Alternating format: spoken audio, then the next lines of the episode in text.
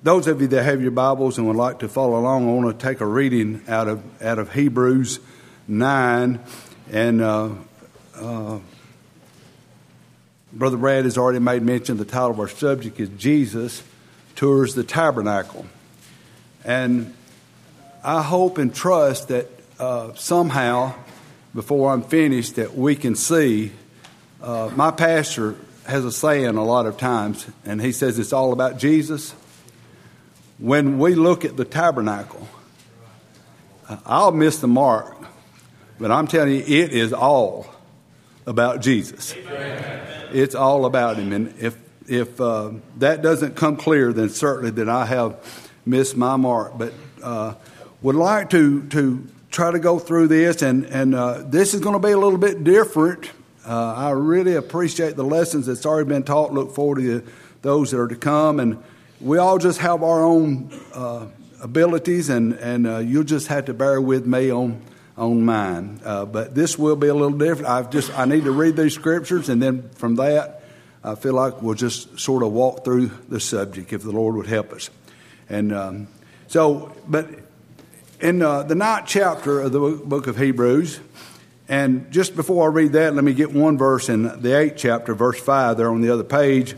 Uh, it talks about, um, uh, it says, who serve unto the example and the shadows of heavenly things, as Moses was admonished of God when he was about to make the tabernacle. For see, saith he, that thou make all things according to the pattern showed unto thee in the mountain. So, of course, we know that that. The, when they come out of bondage and the Lord called Moses up to Mount Sinai, he showed him things beyond our understanding. And in that, God was very detailed and very precise. Uh, some people think that God is a hard, God is not a hard God, but he is a very precise. Amen. He does mean what he says. Amen. And uh, when we follow the Lord to the letter, it's amazing how God will manifest himself before us in our lives. But uh, I want to go ahead and read this in the ninth chapter. And what we want to try to talk about is the ordinances uh, uh, during the, the Feast uh, of Atonement. Um, so, but ninth chapter, then verily the first covenant had also ordinances of divine services in a worldly sanctuary. For there was a tabernacle made first, Uh, wherein was the candlestick and the table and the shewbread, which is called the sanctuary. And after the second veil, the tabernacle, which is called the holiest of all, which had now the golden censer and the ark of the covenant overlaid round about with gold, wherein was the golden pot that had the manna, and Aaron's rod that budded, and the tables of the covenant. And over uh, it and the uh, cherubim of glory overshadowing the mercy seat, of which we cannot now particularly or speak particularly. Now, when these things were thus ordained, the priest went in always into the first tabernacle, accomplishing the services of God. But unto the second went the high priest alone, um, once every year, not without blood, which he offered for himself, Uh, for the errors and for the errors of the people. The Holy Ghost, this signifying that the way into the holiness of all was not yet made manifest, while as the first tabernacle was yet standing, which was a figure for the time then present, in which were offered both gifts and sacrifices uh, that uh, did the serv- uh, did the service perfect as pertaining to the conscience, which stood only in meats and drinks and divers washings and cardinal ordinances, imposing on them until the time of Reformation. But Christ,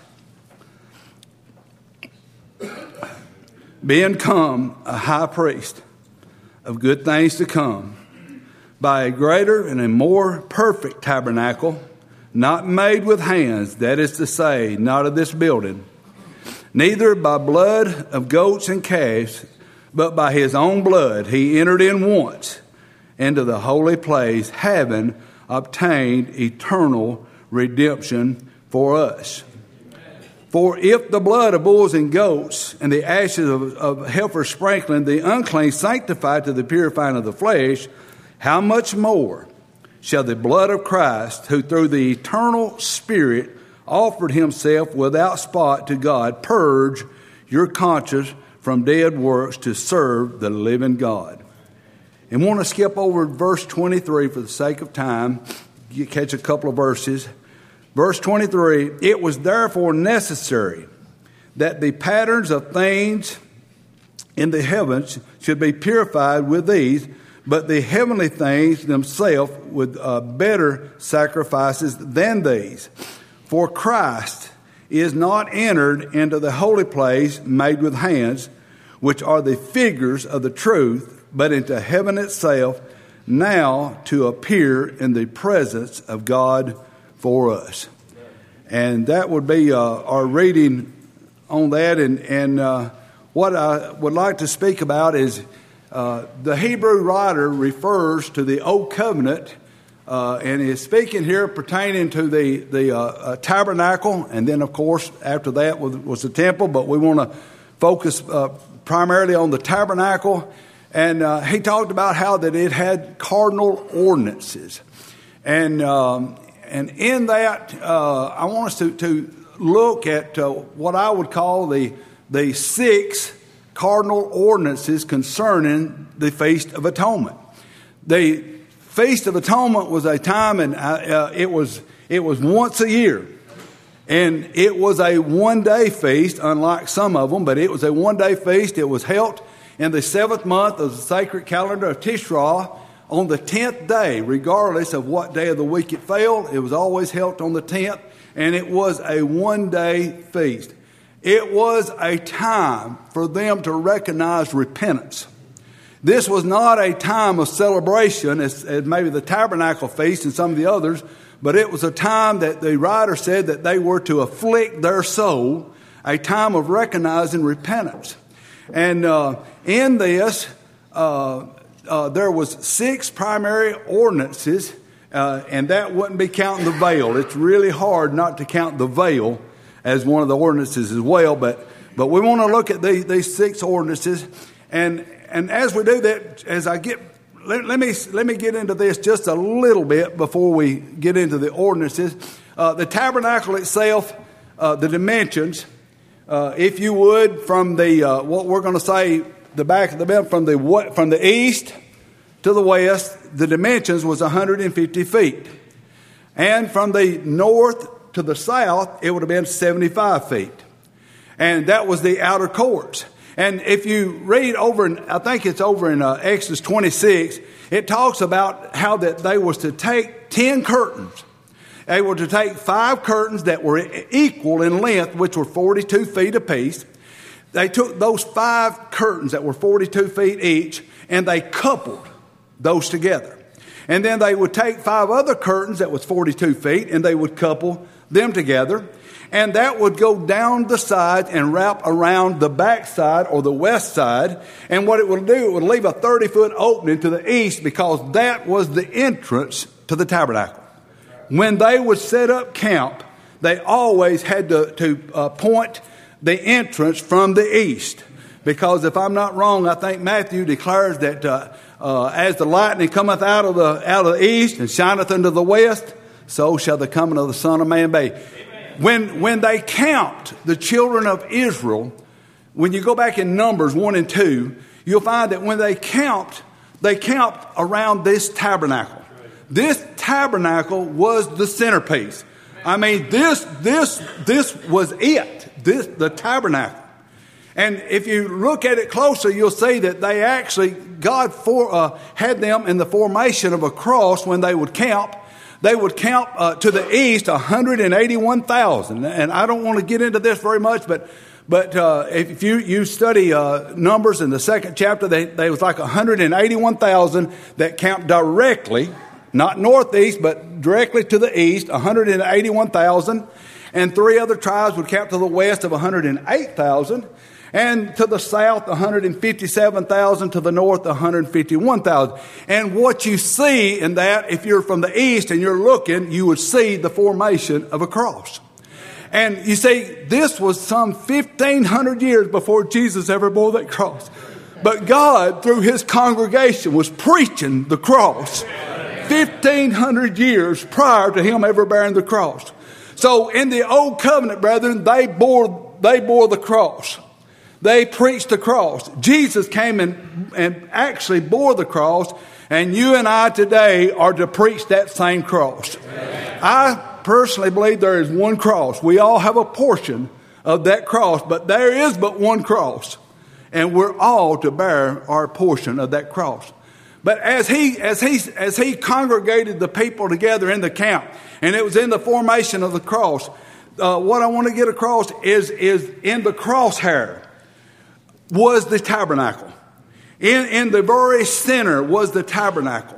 And, and they were to keep their eyes focused upon the tabernacle, because within the tabernacle contained the Ark of the Covenant that represented the presence of God. Amen. So it is vital today that the congregation of the Lord keeps our eyes focused upon the tabernacle.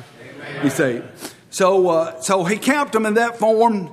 And uh, the Levitical tribe, of course, camped uh, immediately right around, right around him, and, and done done the work of the priesthood and, and so forth and so on. And um, and, and uh, when when they when they built this tabernacle, like we said, that they took the, the the five curtains on one side, the five curtains on the other side, wrapped around the, the west end. Uh, and uh, and what I want to get across is is this uh, that word uh, couple. It said they were, if you read in Exodus twenty, twenty-six and six, I think it is, it says that the, those curtains were coupled together to make one tabernacle. And each one of them was equal. Well, the, the same Hebrew word for couple is also translated uh, uh, uh, over in Psalms, I think it's ninety-four and twenty. It's also translated to the word fellowship. Fellowship. I think it's I think it's Psalms not uh, not nineteen and, and twenty or uh, but but anyway, when it's uh, it said over there that uh, uh, doeth um, doeth the, the throne of iniquity have fellowship with thee, and and the word was the word there fellowship was the very same Hebrew word that was translated as coupled. Shabar. You look it up. So the word shabar in the Hebrew was translated not only into, into fellowship, but also couple. So the point of it all is, is, is uh, those curtains were, were, were joined together to make one tabernacle. And I believe that every local assembly of baptized believers is autonomous. And I believe that we're all equal, regardless of size, uh, uh, wealth, or whatever. We're all equal. And all the local assemblies, just as those curtains, are equal, and we make up one church kingdom. And I'm thankful that we can all be a part of that if we desire that to be. So, so we have the tabernacle set up, and uh, I hope you can just visualize, like we said, that that back to the east is the entrance. And uh, the ordinances that I want to speak about uh, in this order uh, would be. And, and and all of this is in the outline as far as the scriptures, but but whenever the priest would enter in from the east, the very first thing that he had to deal with was the brazen altar. And then the second thing coming this direction was the brazen laver. And then he came to the sanctuary, and he had to enter in to the sanctuary. And over to his south, you would have over here, you'd have the, the uh, lamps. A stand or the candlestick. And then directly to his north, just inside the tabernacle, inside the sanctuary, over here to his north, he would have the table of shewbread. And then right here, right before the veil, I mean, back this is the veil. Beyond the veil is the Holy of Holies. Amen. fifteen by fifteen, the holy. Just before the veil, uh, we have the uh, the little golden incense altar. And then beyond the veil, the Ark of the Covenant. So those are the the uh, ordinances, and I believe that those are the cardinal ordinances that, and they had to be fulfilled every single year, and only by the high priest, especially uh, to enter in uh, to the Holy of Holies. So um, what I want to do is, and uh, I'm just going to try to walk through this, but I want you just to be able to imagine um, when the high priest actually come and, and it is, is now uh, the, the uh, Feast of Atonement. And uh, uh, as the high priest would come in, there had to be an offering. And, and in order for him to take care of the ordinance of the of the uh, uh, altar back there, the brazen altar, that altar was like seven and a half feet square, and it was four and a half feet high. And and the wood would be rigged in order, and there was a grate that was upon it.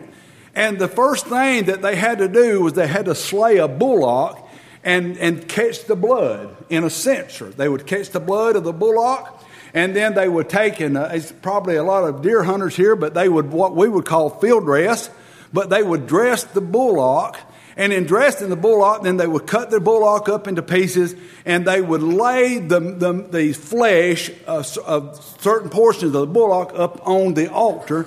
And this bullock was an off, uh, was a sin offering for the high priest, because he was still a man. So He he's accomplished that. Now then, they have the uh, two goats that are presented. And when the two goats are presented, and these goats had to be chosen, and then they had to cast lots between these two goats. In the casting of the lots between these two goats, when the lots would fall, one goat would be the scapegoat, leaving the second goat to be the atonement goat.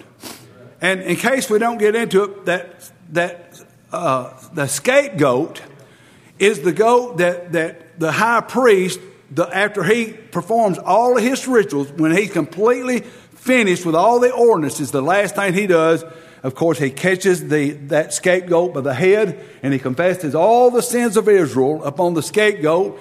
And there will be a man that is chosen out of the Levitical tribe that will take that goat and lead that goat not only outside the tabernacle, but plumb out of the camp and lead it plumb out into the wilderness, signifying the removal of sin. A beautiful picture there of Jesus.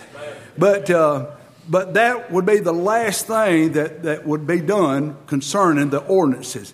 Now, when they would take this uh, uh, atonement goat, and again, they would do it as the bullock. They would have to slay that little innocent goat. And in slaying the goat, they would take a censer and they would catch the blood and reserve the blood. After doing that, they would take and they would have to dress uh, the goat. And having dressed him, and they took the skins and all that and uh, took it outside the camp and burned it. And then the flesh, they had to put it up on the fire. And there they burnt those for a burnt offering. So now the high priest has accomplished uh, the work there of the altar. Now, in doing that, he moves on up to the next ordinance, which would be the, the brazen laver. Now, the brazen laver was a place that uh, the high priest had to sanctify himself before he could go any further. See, his next step was going to be entering into not the Holy of Holies, but his next step was entering into the sanctuary, into the holy place. And and the thing he had was going to have to address was going to be the candlestick. Before he could do that, he first had to sanctify himself. And the scripture said that he would wash his hands and his feet. And it was not merely just taking and dipping his, his hands down in the laver, but I believe he had to scrub. And it wasn't just filth and dirt that he was washing off, but what it was, he had the blood of the sacrifice upon himself. Now, the high priest in this picture, if the blood of the sacrifice was upon him, he could not enter the holy place. He could go no further until he had sanctified and completely washed the blood from his hands. We rightfully tell lost people that the blood has got to be applied. And in a sense, and we're right. But in a sense of speaking, the blood is already applied. Amen. The blood is either upon their hands and they're guilty before a holy and an all-knowing God. the blood of his son is upon their hands, and they're guilty. They stand guilty before an all-knowing God. Or they've been washed in the blood of the Lamb and made white. And the blood has been placed upon the heart. So, uh, so I think that's a whole lot of what that, a lot of these things are patterns and, and, and pictures of things. And, and, and, and I, I know I'm not getting this across good, but everything in this tabernacle is about Jesus. It's all about him. So now then he has accomplished that. And as he moves on now, then he is to come on forward and he is to enter into the holy place. Coming through that outer veil, he would come into the holy place, and, and in order, this was the next thing he had to do. He would come in to the lampstand over here to the south side. What he had to do was he had to put fire, he had to light that lampstand. Now, what's also important is to acknowledge that everything, everything stems off that altar back there. If there's not an altar, you're not going to get nowhere. But they would take a censer and a fire from the altar, and they would take that and use that to light the lampstand or the candlesticks, as we call it today. So what, what I want you to think about this is when they would enter into that sanctuary, that room was thirty feet, uh, as far as east to west, it was thirty feet by fifteen, and it was fifteen feet high with a covering. It was a dark little room. You see, it was completely covered. It was dark. So what he had to do was he come in and he lit the lampstand. He lit the candlestick. And what did that do? It gave light to the house, didn't it? So, and we know, of course, Revelations and places where it talks about, we know what the, the candlestick represents. It, it's, it's about the elect lady. It's about the church, you see. And and and we acknowledge the people that that when they are saved and washed in the blood, they need to follow the Lord in baptism. Amen. We are about, when we are baptized, we're baptized into the body. Well, how can you put a light on a candlestick if you didn't have a light? It all stems from the altar, you see. So now the high priest, he's accomplished that. And I do believe this, and I won't say no more about it, but I believe that that That when he lit that, I believe that's a beautiful picture of the time in Jesus' own ministry as he walked here upon earth when he set up his church. I think that's what it's all about. And you see, that ordinance had to be taken care of before his death and way before Pentecost, if you think about it. This was one of the ordinances, and it had to be fulfilled.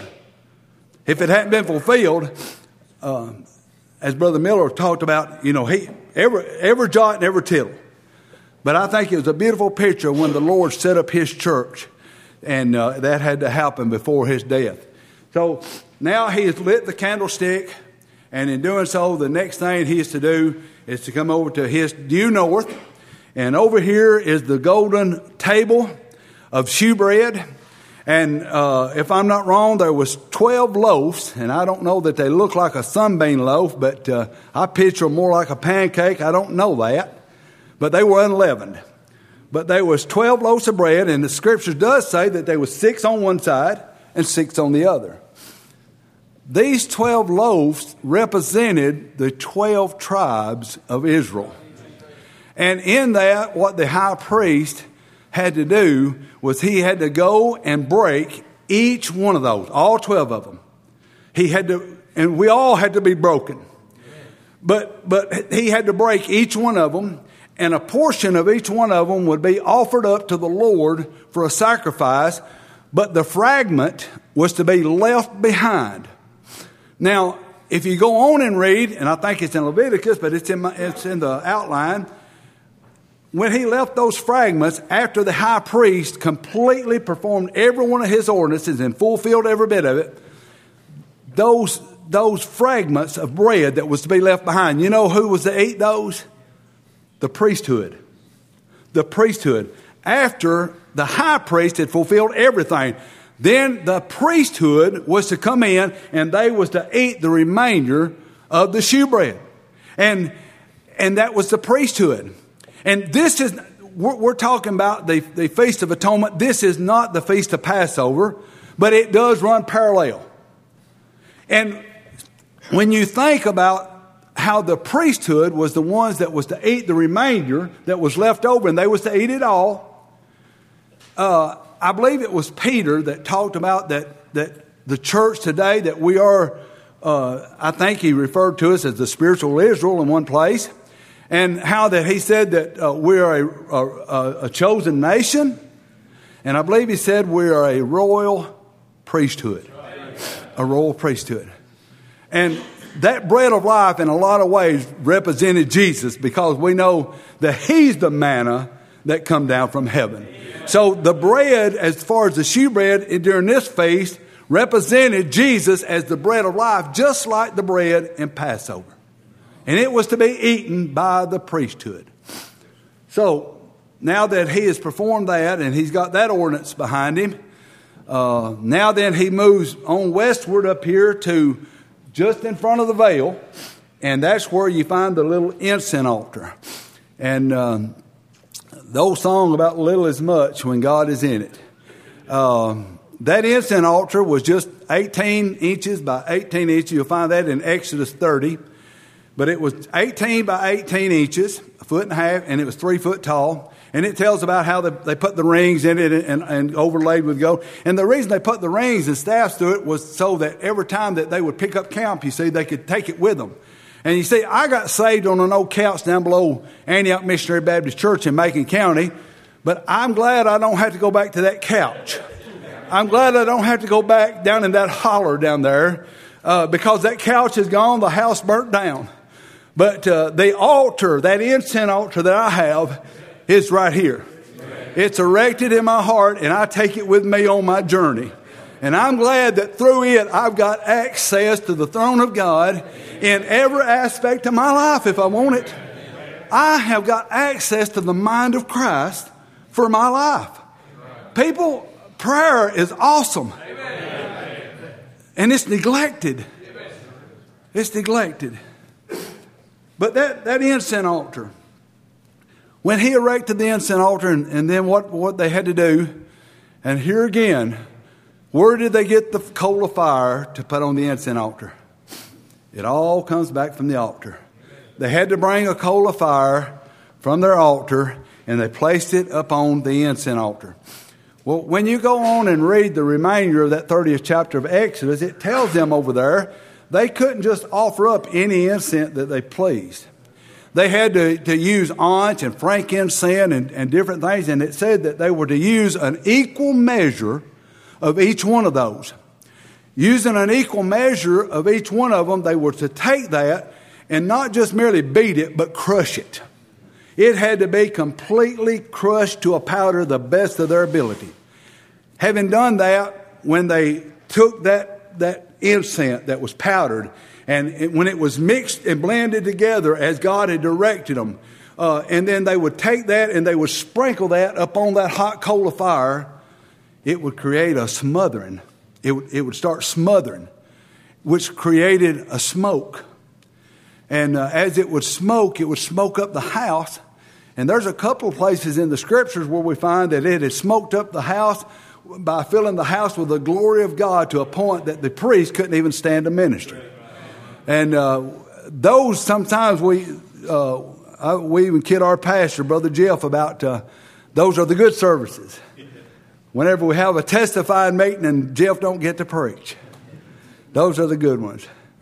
But but sometimes sometimes the Lord just just manifests Himself in, in ways the preacher don't get to preach. But but by applying the the incense that God directed, and He was very precise. And in doing so, what it would do, it would cause a sweet smell to come up. And he said that if you offer the incense that I tell you to, basically, and it comes up before God, and he smells it as a sweet smell, he said, there will I meet with thee. You see, when we pray, and we pray for the Lord's will in our hearts, there is where God will meet with us. If we pray and we receive not, uh, it says we, we catch ourselves praying amiss.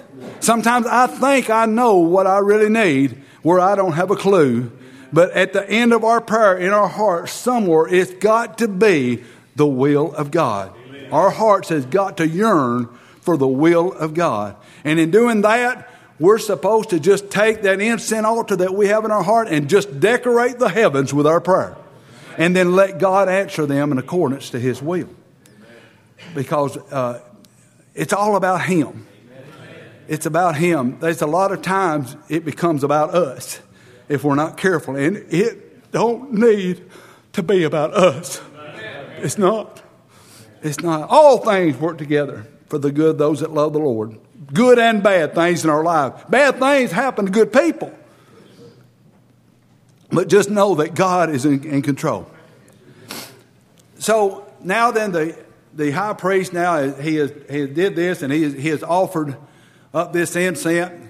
And in doing so, the, the smoke has come in the little room there, the fifteen by thirty. Uh, it's filled with smoke. Now, this, this uh, veil that's fifteen foot, it's a one piece, fifteen by fifteen foot tall, is, is the partition between him and the, the the Ark of the Covenant that represented the presence of God.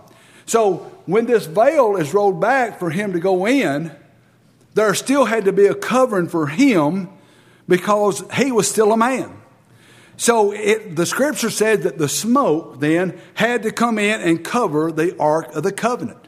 And and it covered it, and, and I don't know how that it, it is with that, but I picture in my mind if he literally just pulled pulled the curtain back a little bit to go in, it may have caused a vacuum, maybe to, to but anyway, the scriptures confirmed that the smoke had to cover the Ark of the Covenant to protect the high priest that was still a man. And in doing so, he would go in, and he has he has uh, the blood. He has to have the blood. And when he goes in, uh, he takes the censer first of the bullock. And the scripture says he sprinkles uh, the mercy seat seven times with the blood of the bullock. And after he sprinkles the mercy seat with the bullock, and that was an offering for himself, then he takes the blood uh, from the atonement goat and he sprinkles that seven times up on the mercy seat, seven times for the sins of Israel. Having done this, uh, he has completed these seven, uh, six ordinances plus plus the veil. And now then, after uh, completing that, now the high priest will come out, and there again he goes back and he catches the that uh, scapegoat by the head. He confesses the sins of it. They take and they lead it plumb out into the wilderness, signifying the removal Uh, thereof sin. So that would be uh, uh, concluding, so to speak, the the ordinances uh, of the of the Feast of Atonement. Now we know that Jesus is our high priest. Amen. And we know that Jesus, the scripture says, he come after the order of Melchizedek. According to the scriptures, there we find no record, no no genealogy of Melchizedek as far as any beginning or any end. And the scriptures confirms that Melchizedek, during the days of Abraham, was not only the king over Salem, which became known as Jerusalem. Melchizedek was not only the king of Salem, but he was also the priest of Salem. See, completely unorthodox. A king and a priest. And it said that, that Jesus would come after the order of Melchizedek. He was, Melchizedek was at the same time king and priest. A lot of people, and, and I'm not, I'm not argumentative at all, but a lot of people think that Jesus, as of right now, is just our high priest that's seated at the right hand of the Father making intercessions. But I think simultaneously, at the same time, he's not only high priest, but he's already king. Amen. Because he has already got a kingdom. Amen. So he is already the king. And uh, Melchizedek was king and and high priest. And so, so not was, but so is Jesus. He is still our high priest, and he is still our king of all kings, of all kings. So I want you to think about, we titled this as, as Touring the Tabernacle, and I want you to think about um, Jesus being our high priest, and I want I want you to go with me. Of course, they, these feasts were set up after they come out of out of uh, bondage from Egypt, and, and uh, according to the timetable that I have at home, they, that was fourteen ninety-one when they came out. Uh, uh, or, yeah, when they come out of bondage, and then they were in the wilderness for forty years. Well, we're, I want you to go with me, if you would, about fifteen hundred years or more later. I want you to go with me uh, just outside the city of Jerusalem, out just outside the wall, and out just a little piece up there from the temple, uh, up on a little rise, up on a little hill that's called Golgotha. And what I want you to look at, him, our high priest, our King of all kings. And I want you to acknowledge and to say, I, I really appreciate the le- lessons this morning. And Brother Miller just sort of opened the door to what some of this. But but I want you to just look and imagine. And I'm not saying it happened this way, but I want you just to imagine that Jesus hanging on that cross in a, in a, a physical agony that's completely beyond our comprehension. Amen. And in that, he foreknows that every jot and every single tittle of the law had to be completely fulfilled. Every bit of it. And that included the ordinances of the tabernacle. So if you would, I just want you to think of our high priest during all of his agony and all of his suffering. fifteen hundred years later, and here he is suffering and hanging as he's crucified. And through all of that, for your sake and for mine, he has to he has to scout out. He has to go back and, and look back and look uh, to the present and look to the future. And he has to know within every means of his body that every jot and tittle has been fulfilled. So I want you to think of it as though that in his mind on that cross, he would have entered into that tabernacle. I want you to just think how he may have thought as he would have entered into that tabernacle from the east, and he would have looked at the altar and seen the blood on the altar and all that, and he would have known, I took care of that. Here I am. This ordinance has been fulfilled. Nail that one to the cross. Finished. That's done. Then, then Jesus in his mind would have looked to the next ordinance. And of course, that was the labor. And here he is, and he knows, I have made a way that they, all that would believe, could be washed in my blood and made as white as snow. And I think the, he, the uh, Paul, I believe it was John that said one time, and he who loved us and washed us from our own sin. Jesus knows that he took care of the labor and made a way that each one, everyone, whosoever, amen, could be washed in his blood. Amen. There's another one now he can nail to the cross. Right. He has to. He comes on up in his mind, still in agony.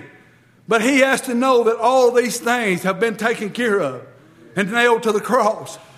He would come inside the sanctuary, look over to the candlestick, and there's, there's his elect lady. There's his bride. She's a shining. People, shame on us that she's not shining brighter than she is. Amen. And I'll say this much. The, the less that we shine our lights and the less that we trim our wigs, the darker God is going to allow the world to get around us.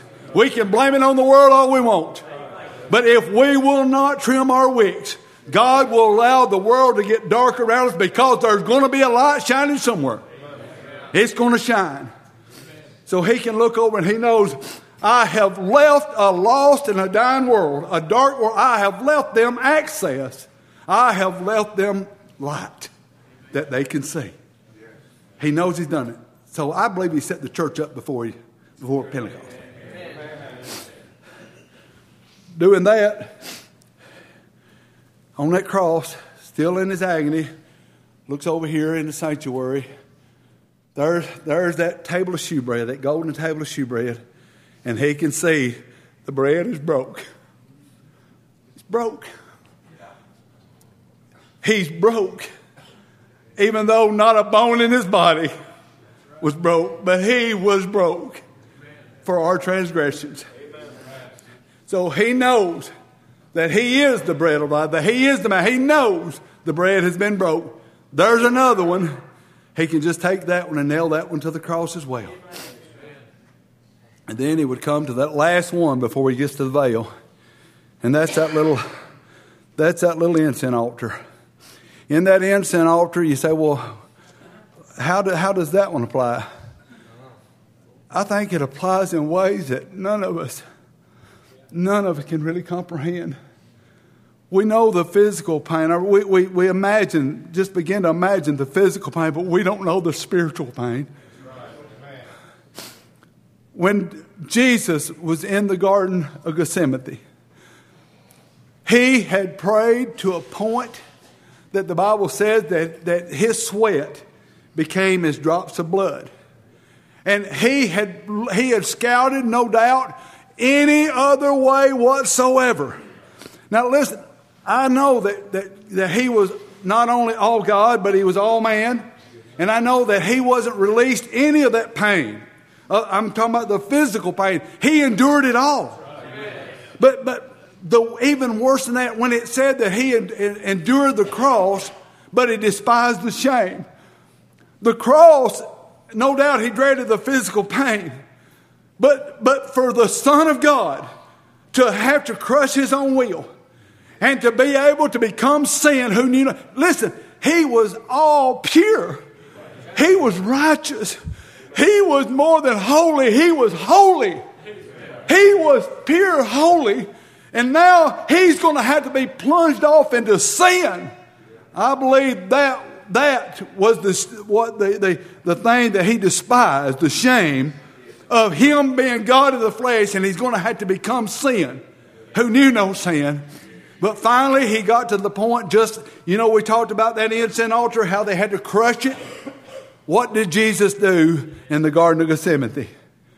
That third and final prayer, he crushed his own will for me and for you. He crushed it and said, not my will, but thy will be done. He submitted at that point to the death of the cross. Totally submitted. And I never understood this till probably a year or more ago. Should have known it. I never even really understood that Jesus was never liable for death until he became sin.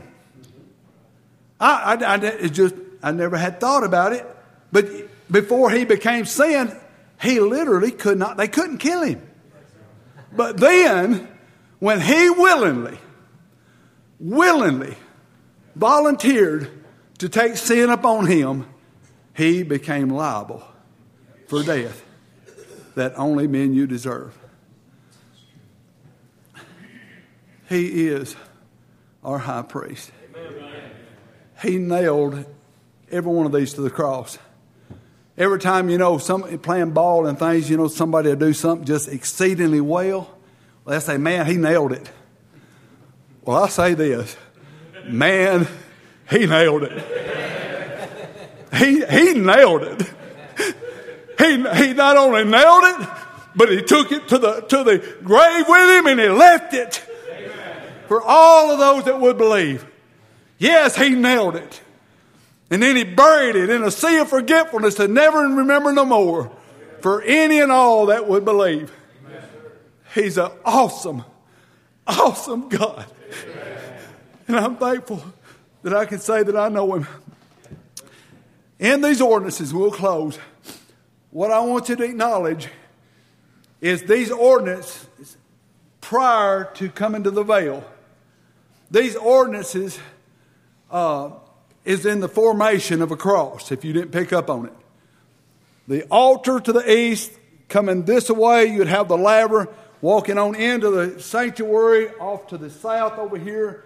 golden candlestick. To the north, we have the table of shewbread. And up here to the west, you had the incense altar. Every bit of that, those five, was in the formation of a cross before we go to the holy place. Our high priest has left you and I a pattern to follow. Our life should be in the formation of a cross prior to us going home. We have to erect an altar, be washed in the blood. And people, that is not the end of it. You know, the nine lepers, you know, what happened? But a lot of people think, well, that's the end of it. I, you know, erect an altar and get washed in the blood. People, that is when we get eternal life. I've already got eternal life. That's when it starts. And then we are to follow the Lord in baptism. Amen. I believe that. Keep him as a memorial, as being the bread of life.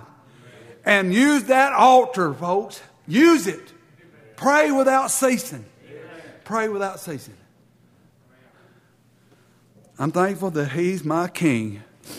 And he is my high priest. And he does make intercession, Brother Brad.